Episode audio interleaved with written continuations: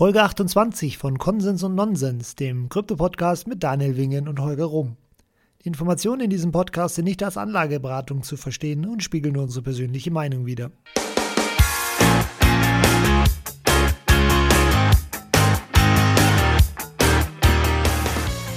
Herzlich willkommen zu Konsens Nonsens Folge 28 im neuen Jahr. Wieder mit Daniel. Hallo Daniel. Servus Holger.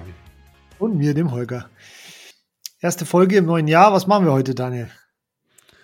Ja, ich würde sagen, wir sprechen definitiv mal über so ein paar Entwicklungen, die sich in den letzten Wochen ergeben haben.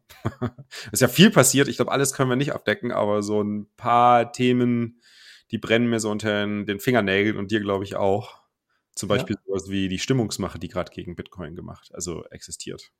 Ja, also das ist wirklich was wir jetzt wieder verstärkt sehen, was wir vor 3-4 Jahren auch gesehen haben. Immer wenn der Bitcoin-Kurs All-Time-Highs erreicht, dann kommen wieder die Negativstimmen zu Bitcoin. Und lustigerweise immer wieder mit den gleichen Argumenten. Mhm. Das geht los bei echt absurden Anschuldigungen von irgendwie Terrorismus, Finanzierung und so weiter, die man ja wirklich sehr leicht widerlegen kann oder die auch einfach gar keinen Sinn machen, und gehen hin über Geldwäsche, über Bitcoin wird nur für Drogen benutzt, bis hin zu, und da wird es dann schon ein bisschen trickier, Bitcoin kocht die Ozeane. Zerstört die Umwelt. Genau, die Energieverschwendung von Bitcoin. Darüber könnten wir mal reden heute. Ja, da sind sicherlich so ein paar Punkte dabei, die man einfach widerlegen kann, und ein paar Punkte, die ein bisschen schwieriger zu widerlegen sind. Aber was halt auffällt bei all dieser Kritik, wie du schon sagst, das ist halt vor 4 Jahren auch schon mal aufgetaucht. Das ist aber auch nicht nur vor 4 Jahren, das ist auch vor 8 Jahren schon mal aufgekommen. Und all diese Kritikpunkte, die man jetzt in den Zeitungen liest oder in den Nachrichten hört, wurden halt schon 10.000 Mal von unterschiedlichen Leuten mit unterschiedlichen Argumenten widerlegt. Und was ich halt sehr schade finde einfach dabei ist, dass wenn man sich das durchliest, dann fragt man sich doch wirklich, was hat denn der Redakteur eigentlich gemacht, als er den Artikel geschrieben hat? Hat er einfach nur mal so aus dem Gefühl heraus da was runtergeschrieben, oder hat er sich wirklich die Mühe gemacht, mal zu recherchieren?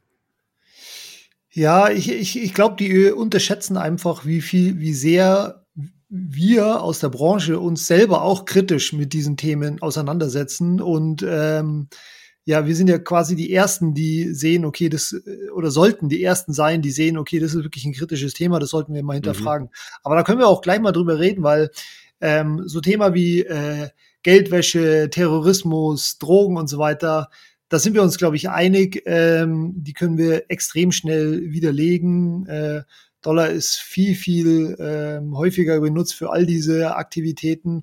Du kannst auf Bitcoin alles viel besser nachvollziehen. Klar, es gibt Steuerhinterziehung und Geldwäsche mit Bitcoin, aber nicht jetzt irgendwie mehr als irgendein anderes Medium, würde ich jetzt mal behaupten. Und dafür lässt sich sicherlich auch ganz gezielt Chain-Analysis-Daten holen, die das dann auch wirklich belegen, sodass es wirklich einfach zu widerlegen ist. Ja, genau. Also das ist ja, man muss jetzt auch wieder vorsichtig sein, so was ist zu widerlegen, was ist nicht zu widerlegen an der Stelle durch Daten. Bei den, was die Daten bezüglich der Nutzung von Euro oder vor allem auch US-Dollar für solche Geschäfte, also Drogengeschäfte natürlich, Bargeld, massiv US-Dollar verwendet. Aber natürlich auch für Themen wie Geldwäsche oder für Terrorismusfinanzierung, was ja stark kritisiert wird, vor allem durch die Vorsitzende der EZB, die Christine Lagarde, die hat das ja vor zwei Wochen ungefähr angesprochen, und jetzt diese Woche auch nochmal die Kandidatin für das Amt des Treasury Secretary, glaube ich, war das, ne? Für Joe Biden, Janet Yellen hat es auch nochmal angesprochen, dass Terrorismusfinanzierung und Geldwäsche eigentlich so das Hauptproblem sind. Ich glaube, mit dem Drogen, da machen die sich gar nicht so viele Sorgen.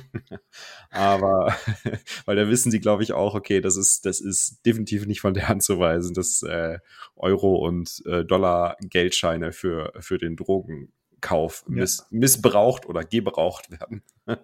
Das lässt sich nicht von der Hand weisen, deswegen fokussieren sie sich vermutlich auch auf das Thema Geldwäsche und auf die Terrorismusfinanzierung.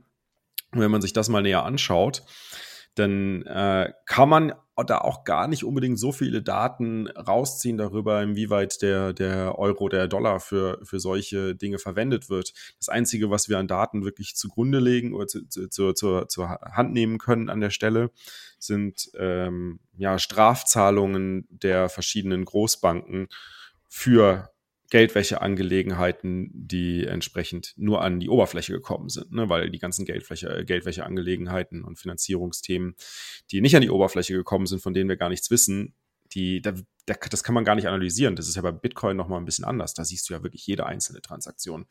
Weißt zwar nicht, wofür sie ist, aber kannst zumindest anhand von Analyse und Big Data und Mining, also Big Data Mining, da zumindest eine Idee bekommen, wie viel Bitcoins oder wie viele Transaktionen für welche Art von Aktivitäten verwendet wurden. Ja, genau. Also ich meine, der Terrorismus, der muss ja immer herhalten für alle möglichen Aktionen. Also warum nicht auch das ungeliebte Bitcoin irgendwie in Diskredit bringen? Und dann ist natürlich auch die Frage, wo beginnt Terrorismus und wo endet Terrorismus, auch die Definition. Weil wenn man sich jetzt aktuelle Beschimpfungen aus den Mainstream-Medien Richtung Liberale anschaut, wo Liberale als marktradikal bezeichnet werden, dann muss man schon sagen, dass dieses Radikal, das drängt einen schon sehr stark in die Ecke des Terrorismus oder halt in diese Gedankenblase. Hey, radikal ist irgendwie nicht gut, ja, das ist halt irgendwie, das geht schon langsam Richtung Terrorismus und sowas darf nicht unterstützt werden. So eine Meinung darf man nicht äußern und dafür dürfen natürlich auch keine Gelder zur Verfügung stehen. Ja. Genau, und dann gibt es halt noch dieses ewige Argument und das, da wird es dann auch wirklich ein bisschen schwieriger, das zu widerlegen, beziehungsweise da auch zu verstehen, das ganze Thema Energieverschwendung. Ich sage jetzt bewusst Energieverschwendung. Ich weiß, man kann Energie nicht verschwenden. Energie kann nur umgewandelt werden. Aber das Problem ist halt, es ist so sehr anschaulich, wenn du sagst, okay, Bitcoin verbraucht so viel Energie wie Irland und macht irgendwie 7 Transaktionen pro Sekunde. Das kann doch wohl nicht wahr sein, dass jede Transaktion so viel Energie verbraucht, wie ein Tesla, der von Berlin nach Paris zweimal hin und zurück fährt oder was weiß ich. Was dafür, und das ist halt super greifbar für jemanden, der sich nicht so sehr damit beschäftigt, zu sagen, ja, das kann ja wohl nicht sein, das geht gegen jeden gesunden Menschenverstand. Und gleichzeitig muss ich aber auch sagen, dass ich auch von der Bitcoiner Seite finde, dass dieses Argument zu sehr handwavy immer wieder weggewischt wird. Es gibt Millionen Artikel von Bitcoinern, warum ist Bitcoins Energieverschwendung kein Problem? Ich finde, die wenigsten machen sich wirklich die Mühe, das wirklich mal zu researchen, okay, wie viel, ich meine, das ist auch sau schwierig, wie viel ist da noch in Kohlekraftwerken, wie viel, was ist überhaupt der CO2-Abdruck von der ganzen Mining-Hardware, die hergestellt wird und nach 2 Jahren wieder weggeschmissen wird und so weiter. Und deswegen finde ich es übrigens auch gut, ich weiß nicht, ob du im neuen Honig Dachs Podcast hat der Stefan ein neues Projekt vorgestellt, Net Positive Money, wo es eben genau darum geht. Und das, ich lese mal ein Zitat daraus vor. Er sagt, "We are fed up with sensationalists' FUD on the one side and denial on the other." Und das, finde ich, trifft es eigentlich ganz gut, weil von den Mainstream-Medien bekommen wir halt wirklich immer nur diesen Übertreibungen. Aber auf der anderen Seite höre ich halt von Bitcoin, finde ich auch zu viel, das passt schon und eigentlich ist Bitcoin ja gut für die Umwelt, weil es fördert erneuerbare Energien und Energie kann ja nicht, es ist ja nicht zusätzliche Energie, die verschwendet wird, sondern die wäre ja sowieso verschwendet werden und so weiter. Also ich muss ja sagen, die beste Antwort darauf ist sowieso have fun staying poor. Ja, genau. Aber das tut's halt nicht. Das tut's halt nicht, wenn die Leute solche Headlines in den Mainstream-Medien hören. Ja, das stimmt natürlich. Und also ich würde mich da schon wünschen, wenn die Bitcoiner da mehr Research und Aufwand betreiben würden, das dem allen entgegenzuwirken. Außer eben mit sogenannten Thought Pieces und ich nenne es manchmal Predigten, wo alle Bitcoiner sagen, siehst du, Energie ist gar nicht so schlimm, aber eigentlich ist da dann immer wenig Substanz dahinter. Das heißt, was wir brauchen meines Erachtens sind wirklich belastbare Researches, die man dann jedem schicken kann und sagt, okay, hör mal zu, ist es wirklich so, Bitcoin ist nicht so schlimm, wie es immer dargestellt wird. Und es ist halt auch, es gibt ja den Digi-Economist, glaube ich heißt der bei dir auf der Value-of-Bitcoin-Konferenz war, der macht aber meines Erachtens halt den Fehler, dass er sozusagen den Energieverbrauch immer runterrechnet auf einzelne Transaktionen. Ja. Und der geht schon in die richtige Richtung, aber der hat auch schon wieder irgendwie so ein Bias drin, meines Erachtens. Ja, richtig. Also man merkt das auch, manchmal sind halt auch Leute wie er oder auch Journalisten da stark gebiased, wenn sie, also ich habe das Gefühl, wenn sie halt einfach auch verärgert darüber sind, dass sie halt das oder das Gefühl haben, dass sie einen Zug verpasst haben, dann wollen sie halt einfach mal dagegen wettern, um ihrem Frust irgendwie so ein bisschen freien Lauf zu geben. Und da muss man natürlich sagen, okay, das funktioniert natürlich mit Themen wie Bitcoin wird für Geldwäsche verwendet, Bitcoin wird für Drogenkauf verwendet, funktioniert das schon ganz gut, da kann man sich so ein bisschen Luft machen, aber das sind natürlich auch Argumente, wenn man da nur mal einmal um die Ecke schaut, dann lassen die sich halt wirklich sehr einfach widerlegen. Von daher ein guter Journalist, der trotzdem seinem Frust ein bisschen freien Lauf lassen möchte, dass er vielleicht oder der das Gefühl hat, er hat den Einstieg in Bitcoin verpasst, was natürlich Blödsinn ist, aber das Gefühl ist nun mal einfach da. Und wenn man sich diesem Ärgernis ein bisschen freien Lauf lassen möchte, dann ist natürlich das Argument des Energieverbrauchs eigentlich top-notch. Ne? Also muss man wirklich sagen, da kämpft jeder damit, diese Argumente zu einfach zu widerlegen, weil du kannst dieses Argument nicht einfach widerlegen, wie du gesagt hast. Es ist halt einfach super plakativ. Es ist halt das populistischste Argument gegen Bitcoin überhaupt, weil es einfach so offensichtlich ist. Ja. Ja, und aber man muss schon auch dazu sagen, weißt du, angenommen, es gäbe Journalisten, die wirklich jetzt ihre Hausaufgaben machen wollen und das Thema wirklich objektiv betrachten wollen. Glaubst du, sie würden zu dem gleichen Ergebnis kommen, zu dem Bitcoiner kommen? Zum ähnlichen Ergebnis zumindest. Also schauen wir uns einfach nur mal den Artikel von Cyrus de la Rubia im Manager-Magazin an, der sich dem Thema wirklich mal mehr Zeit gewidmet hat und so wie der Artikel sich liest, tatsächlich auch da mal mehrere Tage an Arbeit sich gemacht hat, um sich in das Thema reinzulesen und die Details des Minings und des Energieverbrauchs zu verstehen und sich auch Daten anzuschauen, die es dazu gibt. Der kommt nämlich zu ein bisschen anderen Ergebnissen als die meisten einfach gestrickten Artikel. Man muss natürlich sagen, der Artikel ist auch ein bisschen länger und ein bisschen komplexer geschrieben. Der geht schon sehr in die Tiefe und das muss ich ihm wirklich zuguten halten, auch wenn natürlich das Fazit dann nachher auf einer falschen Annahme beruht. Ich habe es jetzt nicht mehr ganz im Kopf. Ich kann mich nur noch daran erinnern, dass ich mich ziemlich darüber aufgeregt habe, dass er tatsächlich eine Annahme dann falsch getroffen hat und dann zum falschen Fazit gekommen ist. Aus deiner Sicht, ja. Aus meiner Sicht, natürlich, aber ich bin ja nicht der Einzige, der diese Perspektive hat. Nee, klar. Und ich meine, das ist ja, wie du weißt, habe ich mich mit dem Thema sehr intensiv auseinandergesetzt. Ich habe 2008 einen Artikel zusammen mit Stefanie dazu geschrieben, einen sehr, sehr langen Artikel. 2018, genau, nicht 2008, natürlich, danke. Und ich habe 2020 zusammen nochmal mit Stefanie und auch mit dem Philipp, wie heißt er mit Nachname nochmal, von der Frankfurt School of Finance? Sandner, genau. Mit Philipp Sandner, der das Blockchain Center an der Frankfurt School of Finance leitet und noch einem von INBW war es, glaube ich.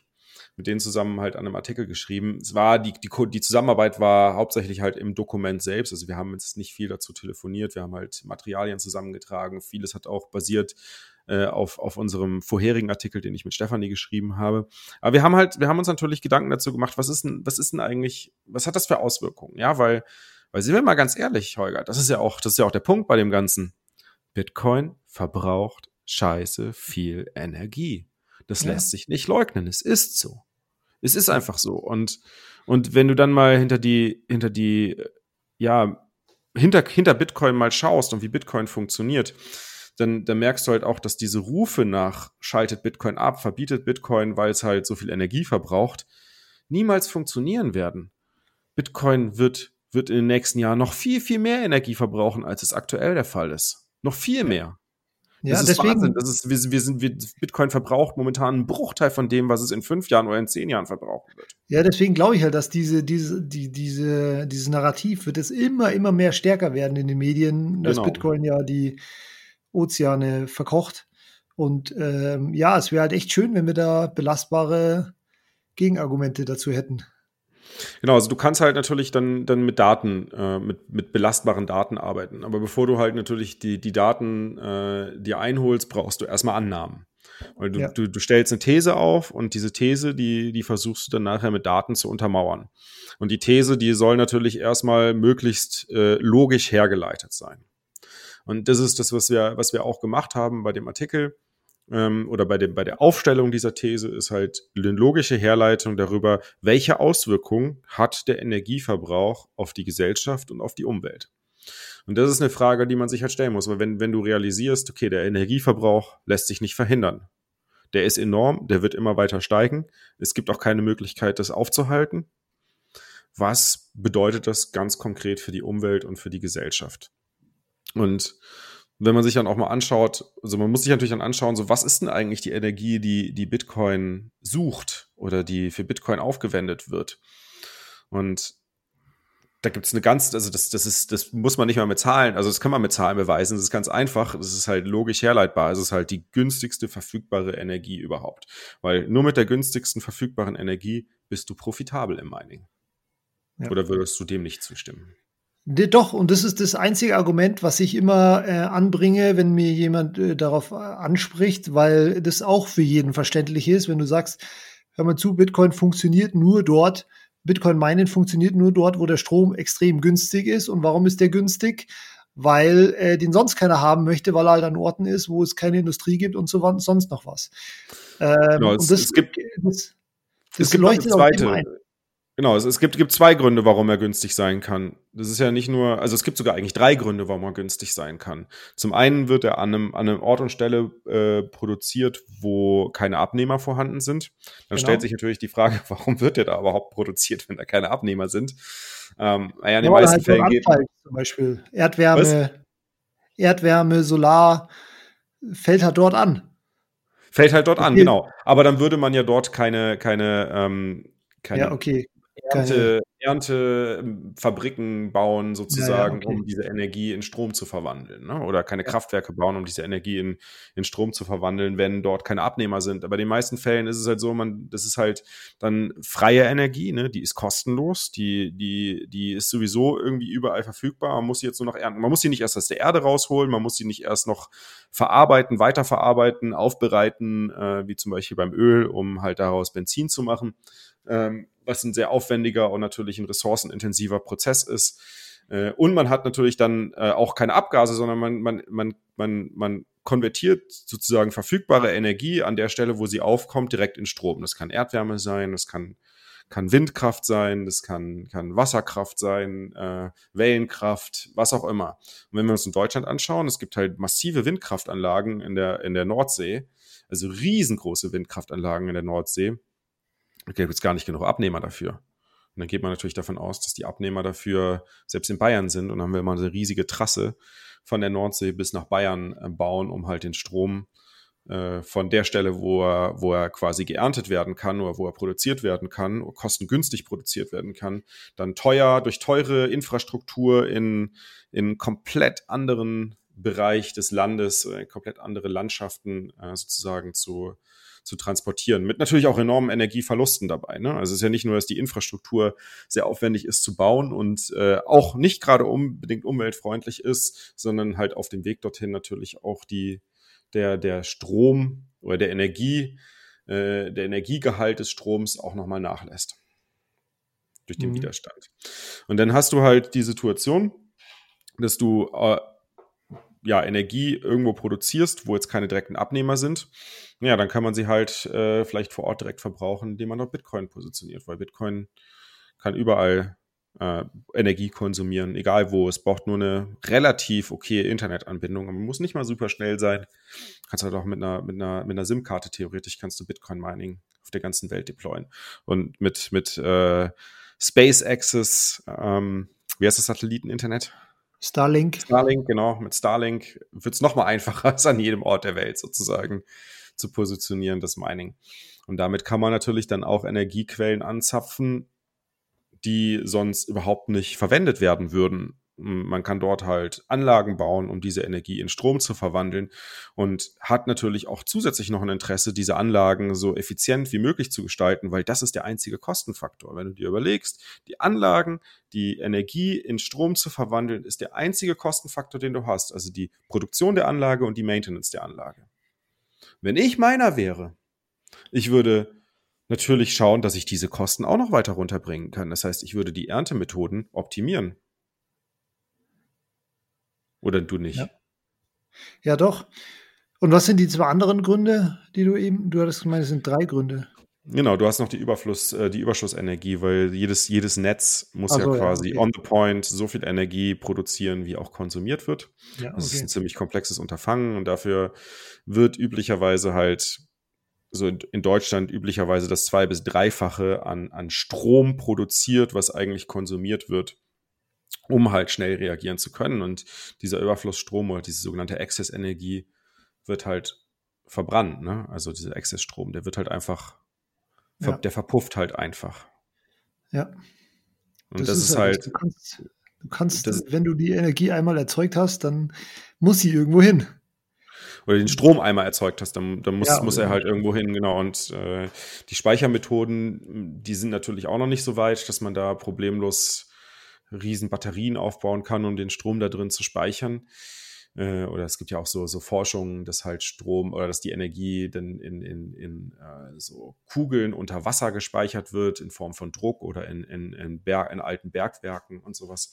Das ist alles super cool und das wird auch kommen. Aber wenn das kommt, dann ist es nur nochmal ein zusätzlicher Faktor dafür, dass das halt in der Kombination, ich kann Energie speichern und es gibt einen Anreiz dazu, halt die Erntemethoden für Strom zu optimieren. Naja, die nachhaltigen Energiequellen wie Wasser, Wind und Solar, die werden halt weiter im Kommen sein dadurch. Weil es macht es einfacher, es macht es kostengünstiger, den Strom zu produzieren und du kannst den Strom auch noch relativ kostengünstig speichern. Ja, ich habe sowieso die These, dass in 50 Jahren gibt es das Wort Energieverschwendung quasi gar nicht mehr, weil sobald du eben dieses Speicherproblem gelöst hast, dann, wir haben ja genug Energie. Es ist ja nur ein Problem der Verteilung und ich glaube, dass irgendwann das Thema... Ja, auch der Quelle würde ich... Also ich gar nicht mehr. Aber Holger, ich würde schon sagen, die Quelle ist schon auch ein Problem, weil es gibt halt Quellen, die produzieren halt sehr viel CO2 bei der Umwandlung des Strom. Weil es die einfach in 50 Jahren nicht mehr geben wird. So meine Hoffnung. Aber okay. Ich bin auch ein Daueroptimist, deswegen mal sehen, was da so kommt. Aber ich glaube stark, dass wir das alles in den Griff bekommen. Man muss natürlich auch dazu sagen, dass diese klassischen Energiemethoden, die sehr viel CO2 produzieren, ja auch stark subventioniert werden und damit natürlich auch der Markt nochmal zusätzlich verzerrt wird und diese Energiequellen als günstiger dargestellt werden als erneuerbare Energiequellen, um Strom zu produzieren. Ja, das ist natürlich auch noch ein Problem, weil diese subventionierten Oldschool-Energie Energiequellen, die produzieren halt sehr, sehr viel CO2 und der CO2-Fußabdruck ist wahrscheinlich sehr, sehr, also wahrscheinlich entscheidender als sozusagen der Energieverbrauch von Bitcoin, weil wie gesagt, die Energie muss sowieso verbraucht werden, aber wenn jetzt sozusagen in China da irgendwelche Kohlekraftwerke am Laufen gelassen werden, weil sie subventioniert wird und dafür dann gemeint wird, dann ist es natürlich schon schädlich für die Umwelt. Super ärgerlich, klar. Und die Frage ist ja dann auch meistens so, wieso wird denn dann eigentlich Kohlekraft subventioniert? Naja, in der ersten Linie, um die Arbeitskräfte um die Jobs quasi zu erhalten, die in diesen Industrien. Aber das geht dann schon in die 4., 5. Ebene, Bitcoin fixes this. Insofern. Ja, aber wer sieht denn das? Ja, genau, aber das ist halt super schwer zu verstehen für jemanden, der mal eben so einen Artikel liest, Bitcoin versaut die Umwelt. Ja? Ja. Und jetzt muss man natürlich auch so, also ich finde das super spannend, das Thema, und habe das ja auch bei der letzten Konferenz auch nochmal als Thema gehabt, wo es 4 Vortragende gab, die darüber gesprochen haben. Und da würde ich gerne nochmal 2 vorheben. Die sind da ja noch nicht online, aber ich plane die tatsächlich auch auf dem aktuellen Grunde, die diese Woche oder spätestens nächste Woche online zu stellen.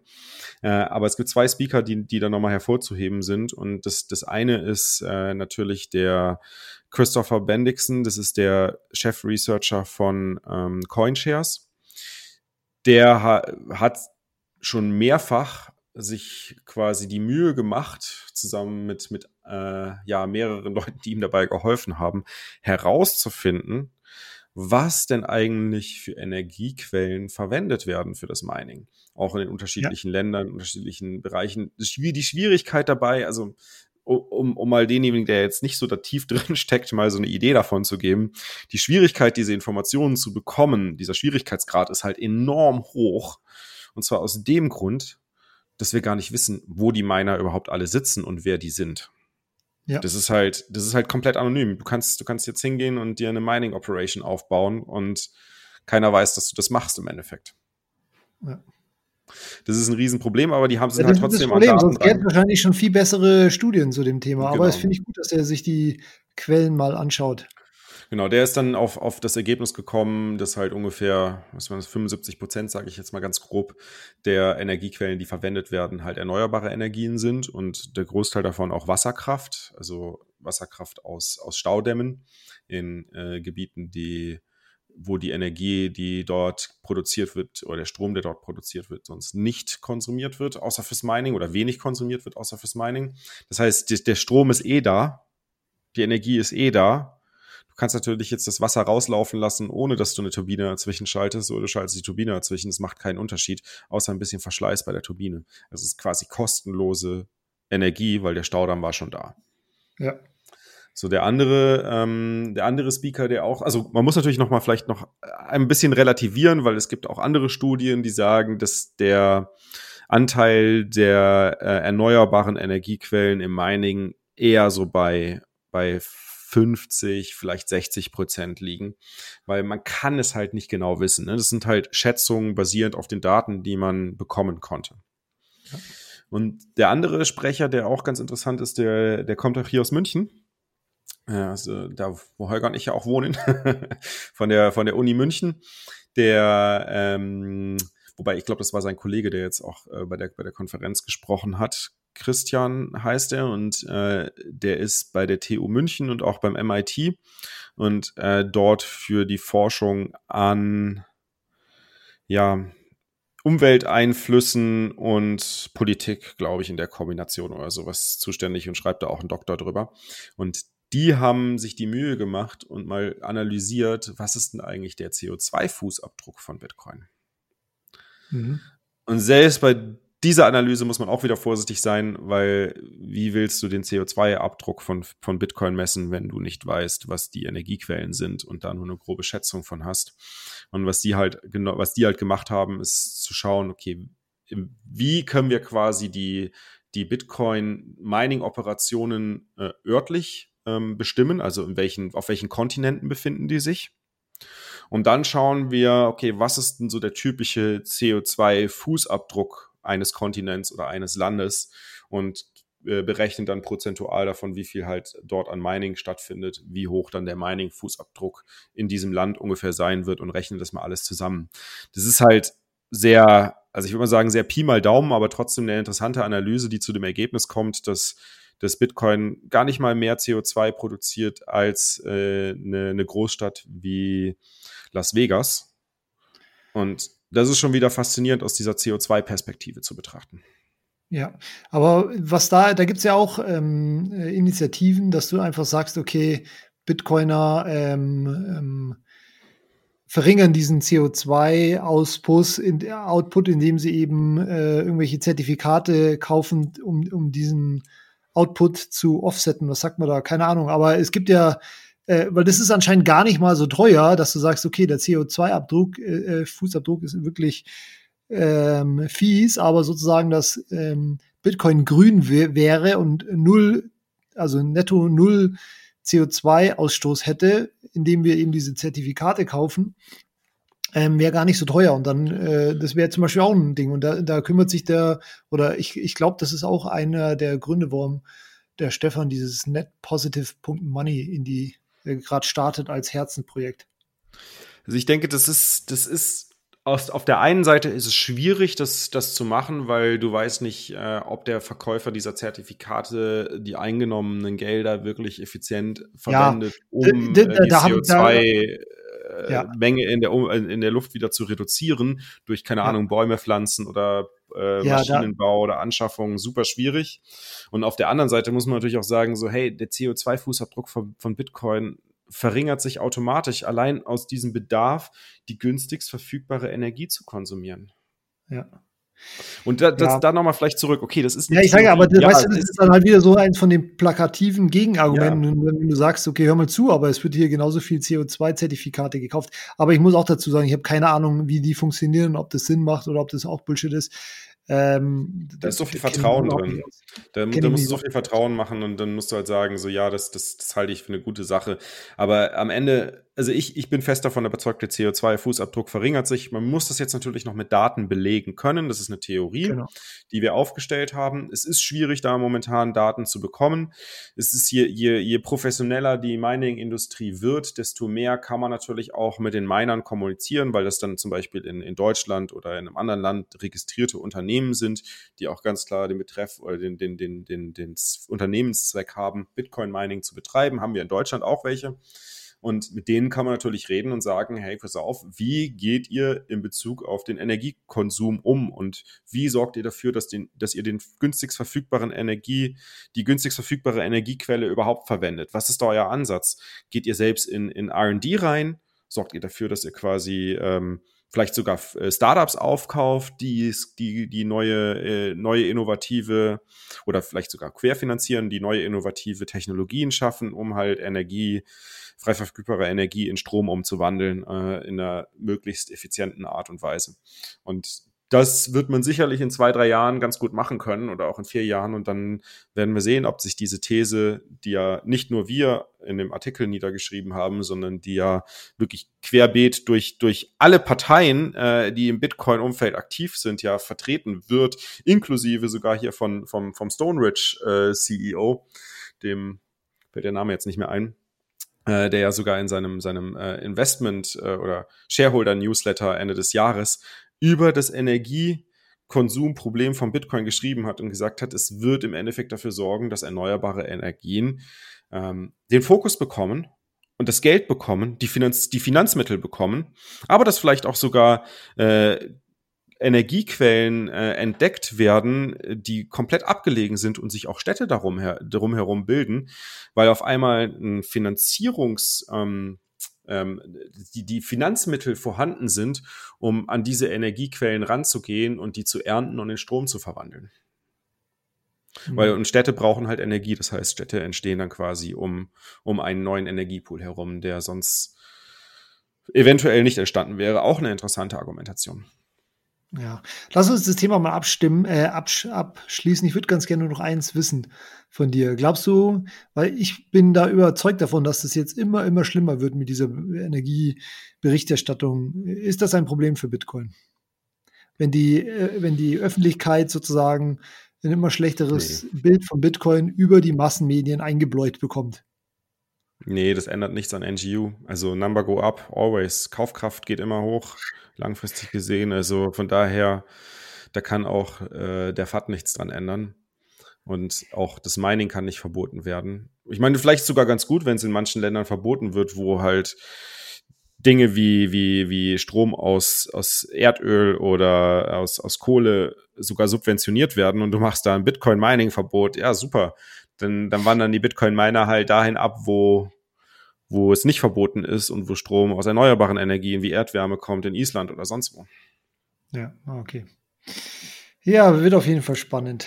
Gut. Also ich glaube nicht, dass es schlecht ist. Es ist halt in dem Sinne schlecht für die Leute, die das lesen und das glauben. Ne? Weil man muss natürlich sagen, wenn du es liest und es glaubst und dann denkst dir so, oh, ich bin eh schon zu spät im Bitcoin und jetzt lese ich auch noch, dass Bitcoin halt schlecht für die Umwelt ist, jetzt lasse ich ganz die Finger davon. So, ja, scheiße, ey. Was soll man dazu noch sagen, außer Fun-Staying poor, ne? Wenn du dir nicht mal die Mühe machst, hinter das, was Amateure schreiben, die sich nicht mal 2 Minuten Zeit genommen haben, da ein bisschen tiefer rein zu recherchieren, glaubst, da kannst du echt nur noch sagen, Herr Fun-Staying poor. Ja. Ja, ich finde dieses Meme Weltklasse, aber das Problem ist halt, dass es niemand versteht, der nicht in dem Space ist und der denkt ja dann immer nur, ja, was ist ein arroganter Arsch. Aber natürlich, wenn du da ein bisschen länger drin bist, ist es einfach Weltklasse, dieses Meme. Ich feiere das so hart. Ich weiß auch nicht, warum. Ich finde es halt auf der einen Seite auch irgendwie grenzwertig, aber auf der anderen Seite finde ich es irgendwie wieder geil. Ja, es ist so, es trifft es halt ganz gut. So, nächstes Thema. Ja, Ethereum ist im All-Time-High, ne? Ja, darüber müssen wir reden, Daniel. Ja, haben wir eine kleine Auseinandersetzung gehabt. Ja, haben wir das eigentlich schon erzählt? Nee, wir haben das nur in unserer Gruppe. Der Daniel und ich haben eine Wette gestartet, wo er quasi wettet, dass Bitcoin Ethereum outperformt und ich, also in diesem Jahr, und ich dagegen wette, und er wird mir Ende des Jahres 3,5 Ether schicken. Und ich schicke von dir 0,1 Bitcoin. Genau, 10 Millionen Satz schicke ich ihm. Jetzt lass mich mal kurz auf den Bitcoin rechnen. Das war vor 2 Wochen. Ja, momentan sieht es gar nicht so gut aus für mich, glaube ich. 3,5 Ether sind aktuell 0,1333 Bitcoin. Das heißt, ich bin im Moment noch ab 30%. Nice. Ja, und man muss natürlich auch sagen, du bist sogar mit einem Vorsprung. Du hast sogar mit einem Vorsprung gestartet. Ja, du hast eine kleine arrogant wie du bist, was ab angeht. Confident wie ich bin, hallo. Hast du mir einen kleinen Vorsprung gegeben. Genau, nee, aber momentan sieht es tatsächlich nicht gut aus. Aber man muss jetzt auch mal sagen, das All-Time-High, das war ja auch nicht im Bitcoin gemessen, weil vom Bitcoin All-Time-High sind wir noch meilenweit entfernt. Ich glaube, irgendwie. Du meinst Ethereum in Bitcoin gemessen? Ja, darüber haben wir ja auch in der Gruppe. 76% fehlen dann noch bis zum All-Time-High in Bitcoin. Aber wenn man es natürlich in Euro misst, dann All-Time-High erreicht. Glückwunsch für all die ETHs, die noch muss ja schon sagen, Ether war irgendwie 80% down und hat es jetzt wieder geschafft. Bitcoin war, sag ich mal, nur 80% down. Ja, stimmt, auch 80%. Ja. Ether war, glaube ich, Ether war 95% down und hat dann 20x gemacht. Also das ist schon... Ja, da sieht man halt wieder mal, die Welt braucht ein Casino, ja. Die Leute wollen gamblen und das sieht man ja auch im DeFi-Hype. Da werden halt ein Shitcoin für einen anderen Shitcoin getradet, noch und nöcher, um halt irgendwie einen oder anderen Pump mitzunehmen und damit mehr rauszugehen. Und parallel fließt immer mehr Bitcoin auf Ethereum drauf, um halt da irgendwie ein einigermaßen stabilen Wertspeicher auch auf Ethereum zu haben, weil die Nachfrage danach so groß ist. Ich verrate dir jetzt mal meine These, okay? Ethereum-These. Und ich rede ja eigentlich sonst nicht so viel über den Preis und so weiter, aber ich sag dir jetzt mal meine These, ja. Für Bitcoin ist relativ klar jetzt oder ein greifbare Bewertung, wenn du sagst, okay, Gold ist so und so viel Trillionen. Greifbarer Use Case auch und dadurch eine Bewertung. Genau, greifbarer Use Case, das sind so und so viel Trillionen. Bitcoin hat jetzt 5% vom Gold-Market-Cap. Okay, wo kann es hingehen? Da kann man sich ungefähr ausrechnen, was da passiert. Bei Ether und auch bei allen anderen oder vielen anderen Coins gibt es im Endeffekt überhaupt keine Bewertungskriterium.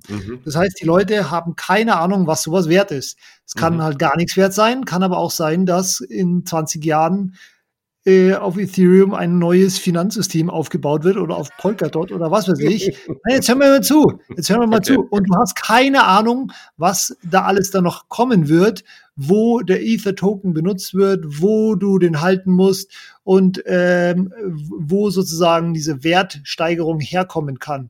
Dementsprechend ist halt sozusagen das viel, viel spekulativer, aber es kann halt unfassbar viel sein irgendwann mal. Auch viel mehr als Gold. Nee, also ich würde, also ein dezentrales Finanzsystem kann es meiner Meinung nach schon deswegen nicht sein, weil es halt kein solides Asset als Basis hat. Weil wenn du dir überlegst, du kannst Bitcoin fließt auf Ethereum noch um Löcher, aber was für eine Konstellation? Du hast halt Trust auf einmal involviert. Und wenn du halt das Gleiche auf Bitcoin abbilden kannst, ohne dass Trust involviert ist, durch DLCs, durch Lightning, durch andere Themen, dann macht es gar keinen Sinn mehr, Bitcoin überhaupt zu wrappen und auf Ethereum rüberzupacken. Wenn du halt darauf kann ich gerne wetten, aber es gibt halt genug Leute, die jetzt schon wetten, darauf wetten, dass, nein, dass das eben nicht passieren wird. Dass Bitcoin immer und ewig dieser Gold-Use-Case bleiben wird und okay, schön und gut, das soll es bleiben und vielleicht wird es irgendwann Geld, weil es lange genug den Wert gehalten hat und dann auch irgendwie Unit of Account und Medium of Exchange wird, aber Ethereum und andere Coins, das sind halt komplett andere Bewertungskriterien dahinter, die wir überhaupt noch gar nicht verstehen können und dementsprechend sind auch komplett andere Bewertungen möglich, viel niedriger und auch viel höher. Und das ist Du weißt ja, ich bin ein großer Fan von DAOs und ich bin auch der Meinung, dass die Zeit von DAOs, die wird in 5 bis 10 Jahren kommen. Und Bitcoin ist aktuell keine gute Plattform für DAOs, ganz klar, keine Frage. Hat viele Bitcoin Probleme. Bitcoin ist auch keine gute Plattform für Finanzprotokolle, auch doch, egal wie gut das Asset ist. Ja, natürlich ist es für Finanzen mit DLCs beziehungsweise mit Threshold Signatures kannst du halt fast genau das gleiche bauen wie auf Ethereum. Und zwar ohne, dass du noch irgendwie Tokens brauchst dafür. Ja, das werden wir sehen. Wenn es so ist, okay, dann sehe ich das ein. Dann macht alles andere keinen Sinn. Wenn ich alles du kannst halt keine Tokens dort traden und pumpen. Ne? Das kannst du halt, das wirst du halt einfach nicht machen können. Aber du kannst Derivate aufsetzen, du kannst Versicherungen aufsetzen, du kannst halt du kannst sehr viele spannende Dinge mit DLCs machen. Du betest mir Netzwerkeffekt von Bitcoin vor. Weißt du, was Ethereum für einen Netzwerkeffekt hat bei dieser ganzen Developer-Seite, ja. Ganz klar. Developer-Seite, Infrastruktur, Tooling, Applikationen, das ist Wahnsinn. Ja, absolut. Deswegen, und man muss ja auch sagen, Ethereum macht das auch toll für Developer. Es ist halt einfach zugänglich für Entwickler. Du kannst halt dort dein Ding machen. Es ist alles heiti-teiti. Es ist halt keine feindliche Umgebung dort, sondern alle haben sich lieb und sind sich einig, was passieren soll. Klar, kommt da hin und wieder mal ein Streit auf, aber im Großen und Ganzen sind alle happy, wenn ihre Coins pumpen und sie an irgendwie völlig abgedrehten Dingen bauen können, die sonst keinen interessiert. Hauptsache, sie machen Geld damit. Ja. Außer Gambler interessieren. Keinen interessiert das. Ja, was heißt Gambler? Das ist im Endeffekt eine Wette auf die Zukunft. Und klar, sie ist spekulativ, aber es gibt halt einfach kein Bewertungskriterium für das, was. Genau, es ist eine Wette. Es ist tatsächlich eine Wette. Aber würdest du sagen, Bitcoin ist auch eine Wette? Basiert auf dem, was du weißt. Für mich ist das ganze Leben, ehrlich gesagt, eine Wette. Jede Entscheidung, die du triffst, ist eine Wette. Mit unterschiedlich hoher Wahrscheinlichkeit. Wenn du nur aus dem Haus gehst in der Früh, ist es eine Wette, dass du nicht vom Blitz erschlagen wirst. Natürlich ist die Wahrscheinlichkeit sehr gering. Dann ist Bitcoin eine Wette darauf, dass Bitcoin sozusagen das Geld, die unterliegende Infrastruktur für Geld sein wird, oder? Oder was würdest du sagen, ist die Wette von Bitcoin? Das ist eine Wette, aber im Moment ist die Wette eher, okay, Bitcoin hält den Wert langfristig, ob Geld oder nicht, oder ob dann am Endeffekt sowas wie Gold rauskommt, was auch nicht als Geld verwendet wird. Das ist für mich gerade sozusagen das Wahrscheinlichste, aber die Wette ist alles. Und die Wahrscheinlichkeit, dass das eintritt, stufst du für sehr hoch ein? Bei Bitcoin, ja. Ja, und bei Ethereum, das ist halt eine neue Finanzinfrastruktur entstehen wird oder entsteht schon und dass es halt quasi eine bestehende Finanzinfrastruktur ersetzen kann und den Wert in sich aufsaugen kann. Wie wahrscheinlich hältst du das, dass es bei Ethereum passiert? Naja, die Wahrscheinlichkeit spiegelt sich wieder im Preis. Wenn ich mir 100% sicher sein wäre, dass es so wäre, dann würde ich mein Haus beleihen und meine Kinder verkaufen. Nein, das würde ich nicht, um Ethereum zu kaufen. Das heißt, der aktuelle Preis ist für mich ein gutes Abbild dessen, wie wahrscheinlich das Ganze ist. Und das ist ja im Endeffekt die Effizienzmarkthypothese. Und ich bilde mir nicht ein, dass ich da etwas mehr weiß als die Gesamtheit aller Kriterien im Markt. Aber kann es nicht auch sein, dass einfach Ethereum nicht nur aufgrund dieser Wette so viel Money, so viel Geld anzieht, sondern halt einfach nur, weil du mit Gambeln auf Ethereum unglaublich viel Kohle machen kannst, wenn du geschickt gambelst? Das ist auch ein Teil der Kriterien, aber das ist... Weil ich meine, die Werbung von Ethereum ist, hey, DeFi und Yield Farming ist das Ding, was halt die letzten paar Monate halt Kohle da reingebracht hat. Das ist ein Gamble-Mechanismus in erster Linie. Weil es ist halt, ja, es sind halt alles nur Tokens, die halt irgendwie aus dem Zweck produziert wurden, damit ein Token da ist. So, da jetzt machst du genau das, was No-Coiner bei der Energieverschwendung vorwerfen. Du schaust auf die Oberfläche und du schaust nicht dahinter. Aber gut. Du weißt ja genau, dass ich dahinter schaue, weil ich das Thema DAOs sehr spannend finde und es auch einige Tokens gibt, die ganz klar die Ideen oder die Prinzipien von DAOs wunderbar abbilden, nur das Produkt, was die liefern, meines Erachtens kein Arsch braucht. Sondern ja, außer die Gambler halt. Aber ja, trotzdem muss man sagen, man kann da unglaublich viel draus lernen und auch, was da optimiert wird und was da gebaut wird, finde ich nach wie vor super spannend. Ja. Okay, so viel zum Ethereum All-Time High. Haben wir dann Nonsens, ne, würde ich sagen. Ja. Vielleicht noch ein Punkt dazu, so viel dazu, ja. Also bevor wir sagen so viel dazu, aber wenn ich das Ethereum All-Time High in Bitcoin messe, warum kritisierst du das? Das habe ich immer noch nicht so ganz verstanden. Weil du dir das All-Time-High einen Zeitraum rauspickst. Das ist exakt das Gleiche. Aber das machst du doch das Gleiche, wenn du in Euro misst. Wenn du ins Euro misst, dann pickst du dir auch exakt einen Zeitpunkt raus des All-Time-Highs. Das ist richtig. Deswegen finde ich das so bescheuert, wenn die Massenmedien sagen, Bitcoin ist 80% runter vom All-Time-High. Das finde ich total bescheuert, weil das All-Time-High war für 2 Wochen da und jeder, der beim All-Time-High angefangen hat, hätte zum Satoshi-Stacken, Set-Stacken, der wäre schon wieder im Plus zum Beispiel. Mhm. Gab's, wenn du Ende 2008, Anfang 2018 angefangen hättest, wärst du irgendwie schon Mitte 2019 wärst du schon wieder im Plus, obwohl wir noch weit entfernt waren vom All-Time-High. Das heißt, das finde ich bei Euro genauso bescheuert, wenn die Leute in All-Time-High rechnen. Ja.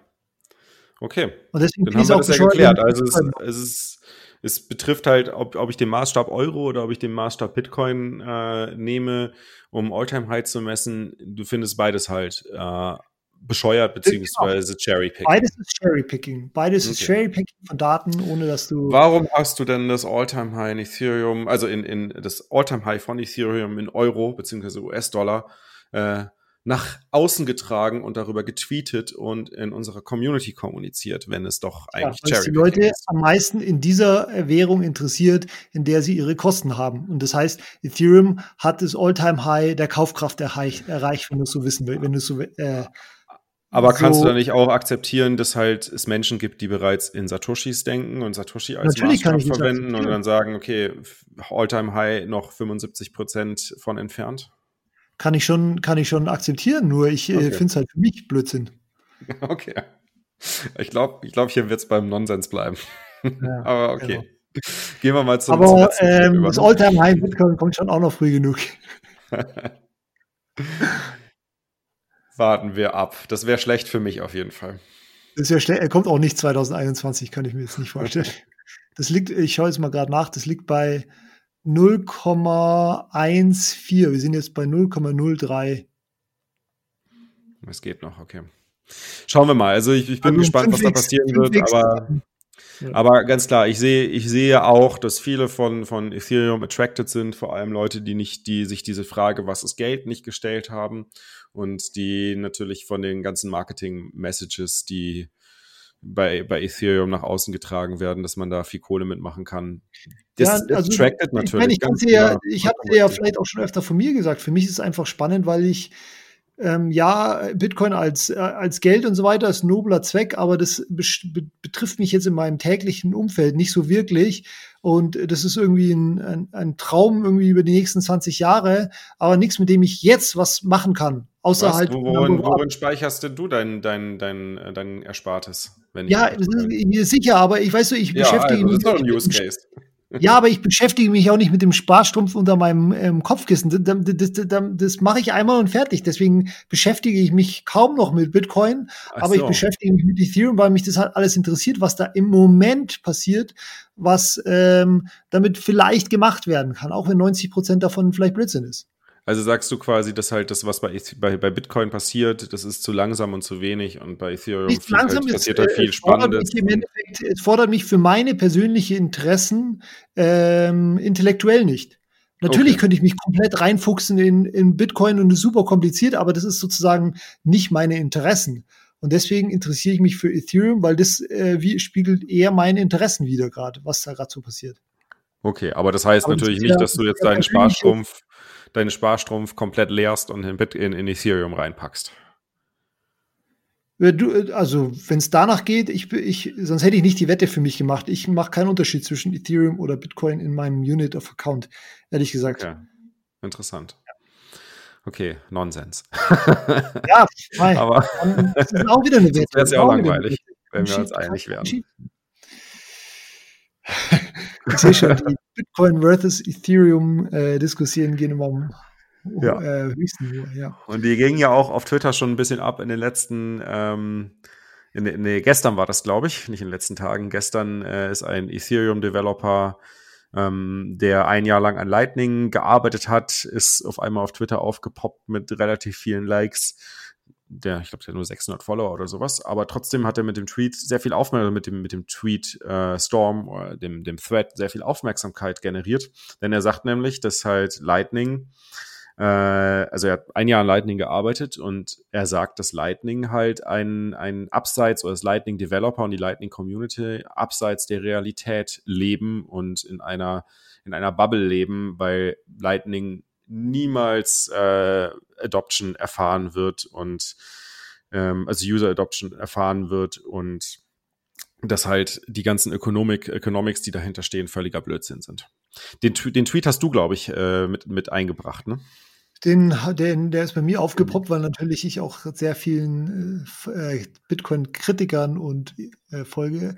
Ich meine, ich kann dafür nicht, das ist auch mein gefühlte Einstellung zu Lightning, aber ich stecke halt da überhaupt nicht drin und ich hoffe immer das Beste, aber ich habe schon auch so das Gefühl, dass das ist mehr irgendwie ein richtig cooles Science-Projekt für viele, als dass sie sozusagen wirklich denken, dass das jemals irgendwie laufen wird. Aber kann ich komplett daneben liegen.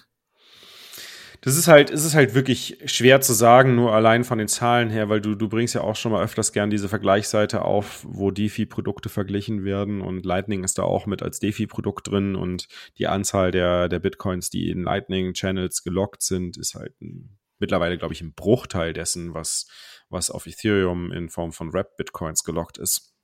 Und da kommt man natürlich dann schnell zu dieser Idee, dass Lightning ja sich definitiv nicht so interessant entwickelt wie Ethereum zum Beispiel, um dort Bitcoins hin und her zu schicken. Man kann auch auf die Idee kommen, wenn man sich die Zahlen anschaut, die sich ja auch nicht mehr wirklich, wirklich erhöht haben, so in den letzten 12 Monaten, dass das Ganze stagniert, dass es sich nicht wirklich weiterentwickelt. Muss natürlich dabei berücksichtigen, dass es auch unendlich viele Private Channels gibt. Also zum Beispiel von meinen Channels sind alle bis auf einer Private. Die sind nicht ich denke mir, deswegen schaue ich auch nicht so auf die absoluten Zahlen, sondern schaue mir immer den Trend an, weil ich denke mir, warum sollte der Trend bei Privaten schneller steigen als bei Public Channels? Ja, eigentlich oder deutlich stärker.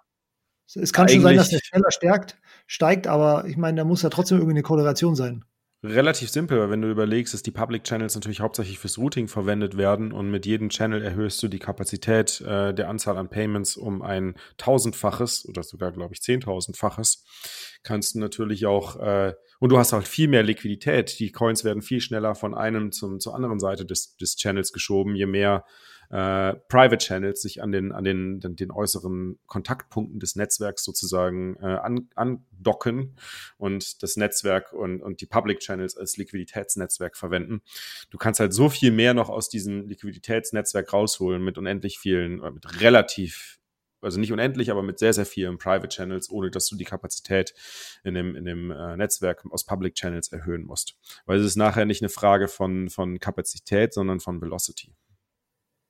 Und ja, Velocity das mag schon sein. Nur ich denke halt trotzdem, dass da eine starke Korrelation geben sollte zwischen Private und Public. Da bin ich mir nicht so sicher, weil du hast halt, selbst wenn du jetzt noch eine relativ geringe Velocity hast, du kannst die noch um 10 bis 100-faches, wenn nicht sogar 1000-faches erhöhen, ohne dass du mehr Kapazität brauchst. Ja. Und kannst trotzdem das 100-fache an Zahlungen abwickeln. Ja, aber du musst halt auch überlegen, für was benutzen es die Leute. Wenn es auf Exchanges mega benutzt werden würde für Ein- und Auszahlen, dann hätten es schon viel, viel mehr Exchanges und würde viel mehr Tamtam drum gemacht werden, wie cool Lightning ist. Und es ist halt echt sehr ruhig um Lightning. Und da stimme ich dir voll und ganz zu. Ich bin mir auch sicher, dass halt Lightning für den Endkonsumenten vor allem aktuell eher ein Spielzeug ist. Also für viele Bitcoiner ist Lightning ein Spielzeug. Vielleicht auch manche nutzen es auch wirklich aktiv, weil sie es halt brauchen oder weil sie halt sagen, ich zahle damit viele Dinge meines täglichen Lebens in Bitcoin. Ich habe nur noch Bitcoin. Für die ist es natürlich was anderes. Aber für mich zum Beispiel ist Lightning ein Spielzeug. Und der Grund dafür ist relativ simpel, weil Bitcoin ist halt nicht Unit of Account.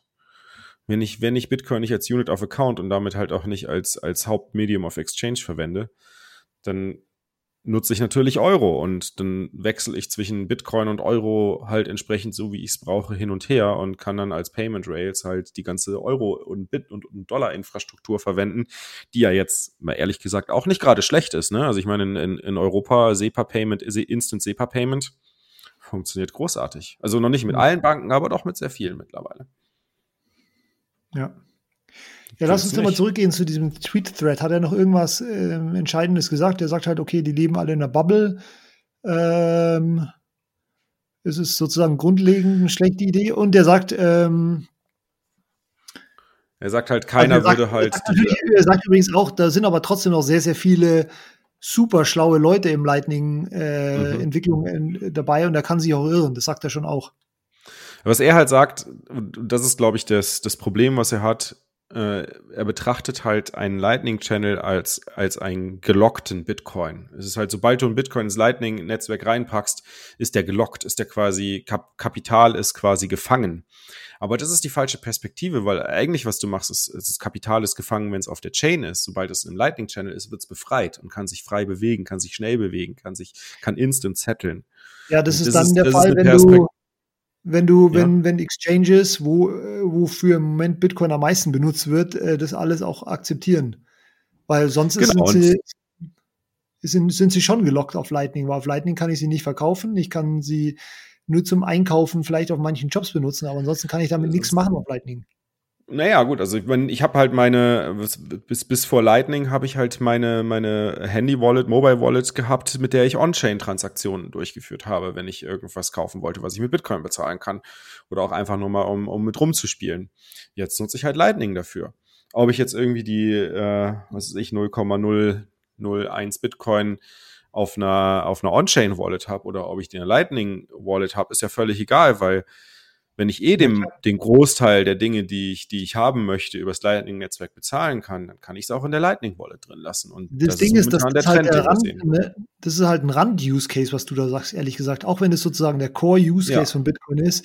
Das ist halt, die meisten schicken Bitcoin zwischen Exchanges hin und her in viel, viel größeren Beträgen. Klar. Ich glaube, die durchschnittliche würde gar nicht mit Lightning Sinn machen, wahrscheinlich. Sind mehrere 10.000 Euro umgerechnet. Da brauchst du andere Lösungen, Liquid und so weiter. Da ist Lightning sicherlich nicht der perfekte Partner. Das Lightning ist, würde ich sagen, eher so ein bisschen... Also ich glaube, Lightning wird sich in die Richtung entwickeln, dass du dort verschiedene Parteien hast, die miteinander interagieren. Du hast zum einen halt die Liquiditätsprovider, die natürlich auch ihren Yield, also ihre Zinsen durch die zur Verfügung stellen der Liquidität kassieren. Weil für die ist es quasi ein also die stellen quasi ihr Geld zur Verfügung und locken das ein, ja, sie verwenden es nicht mehr, verdienen aber im Gegenzug dafür bekommen sie halt einen Zins über die Transaktionsgebühren, die halt über ihre Liquidität abgewickelt werden. Dann wirst du Player haben wie Banken und wie Exchanges am Anfang vor allem, die sagen, okay, wir wollen halt instant miteinander setteln, wenn ein Nutzer von einem Exchange zum anderen Exchange, und ich meine jetzt kein Profi-Trader, sondern ein einfacher Trader, der sagt, ich kaufe halt auf dem einen Exchange in Dollar ein und schick's rüber zu einem Kumpel, der halt ein Konto bei einem Exchange in Europa hat und verkauft es da halt entsprechend wieder für Euro, um sich's auszahlen zu lassen. Das ist ja dieser Gedanke auch von Strike. Dann könnte das schon mal ganz interessant werden, dafür auch dort Liquidität in diesen Channel reinzupacken, weil du natürlich dadurch eine deutlich höhere Liquidität des Kapitals hast und damit Kapital schneller hin und her schieben kannst. Und wenn wir uns das mal anschauen, ist ja aktuell auch so, Menschen sind bei unterschiedlichen Banken. Wenn die Banken mal auf Bitcoin laufen und die Leute sind bei unterschiedlichen Banken und der eine will jemand anderen bezahlen, der aber bei einer anderen Bank ist, dann ist das Beste, was du machen kannst, Instant Settlement mit Lightning. Die Banken können direkt untereinander instant setteln. Und du hast eine Interoperability mit Unternehmen oder mit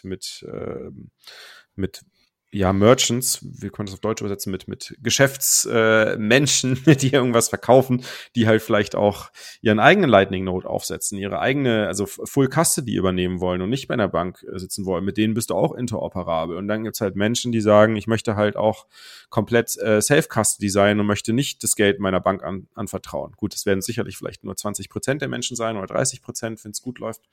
Aber mit denen bist du auch interoperabel. Das heißt, du hast ein Netzwerk, was halt komplett, egal in welchem Bereich du dich befindest und egal was deine Dienstleistung ist, die du anbietest, du bist mit allen anderen in dieser Ökonomie interoperabel, und das bringt einen enormen Vorteil. Wenn es diese Ökonomie mal gibt, ja, muss man schauen. Die Ökonomie wird es natürlich erst dann geben, wenn Bitcoin Zahlungsmittel ist. Vorher macht das auch gar keinen Sinn. Momentan ist es Spielerei. Ja. Okay, zum Abschluss habe ich jetzt noch, weil ich es jetzt gerade nachgeschaut habe, eine Frage für dich, mit der ich dich überfalle. Was schätzt du, ist im Moment der durchschnittliche die US-Dollar-Wert der durchschnittlichen Bitcoin-Transaktion und dann noch der Median, also was sozusagen 50% ist drüber und fast 50% ist drunter? Also nicht der Fees, sondern der Bitcoin. Nee, der wirklich, was schicken die Leute rum mit Bitcoin pro Transaktion? Erstmal der Schnitt und dann sozusagen was 50% der Leute, also Median. Der Durchschnitt und dann der Median. Ja. Boah. Das ist eine gute Frage. Also der Durchschnitt ist auf jeden Fall deutlich höher als der Median, würde ich sagen. Der ist deutlich höher, weil es einige wenige Transaktionen gibt, die enorm riesig sind. Ja. Und ich würde sagen, in US-Dollar ist der Durchschnitt, würde ich mal schätzen, so um die 100.000. Um 25.000. Nur 25.000, okay, interessant. 25.000 ist der Durchschnitt. So, und jetzt kommt der Median. Nee, gut, also, der Median wird dann irgendwie bei um die 500 liegen. 50% der Transaktionen schicken weniger als diesen Betrag pro Transaktion. Ja, das hat 500. Hast du was gesagt? 100? 500. 150. Nein, 500. Ja, aber 150 ist die Antwort. 150 ist die Antwort, okay. Ich war bei beiden ein bisschen höher. Ich hätte echt gedacht, das ist mehr. Ich dachte ehrlich gesagt, das ist mehr, weil das heißt jetzt sozusagen 50% der Nutzer schicken weniger als 150 Euro mit Bitcoin und zahlen dafür bis zu $10 an Gebühren. Ja, ich meine, du musst natürlich überlegen, wenn du es nicht eilig hast, du kannst problemlos momentan noch eine Transaktion mit $2-3 durchschieben. Da lohnt sich halt auch eine Transaktion von 100 Euro. Wenn du natürlich nur 10 Euro verschicken willst, dann macht es nicht mehr so viel Spaß. Ja. Also geht schon, aber okay. macht nicht mehr Spaß. Ja, also gar nicht so schlecht getippt. Immerhin eine Order of Magnitude nicht daneben. Also war gut. Ja, sehr cool. Ach, es hat wieder Spaß gemacht, mit dir zu diskutieren, Holger. Ja, finde ich auch. Und eine Stunde, perfekt. Ach, okay, dann nächstes Mal, vielleicht haben wir nächstes Mal auch mal wieder einen Gast, müssen wir mal schauen. Ja, in 2 Wochen sehen wir uns dann wieder. Alles klar. Genau, ich freue mich. Bis dann. Ciao. Gut.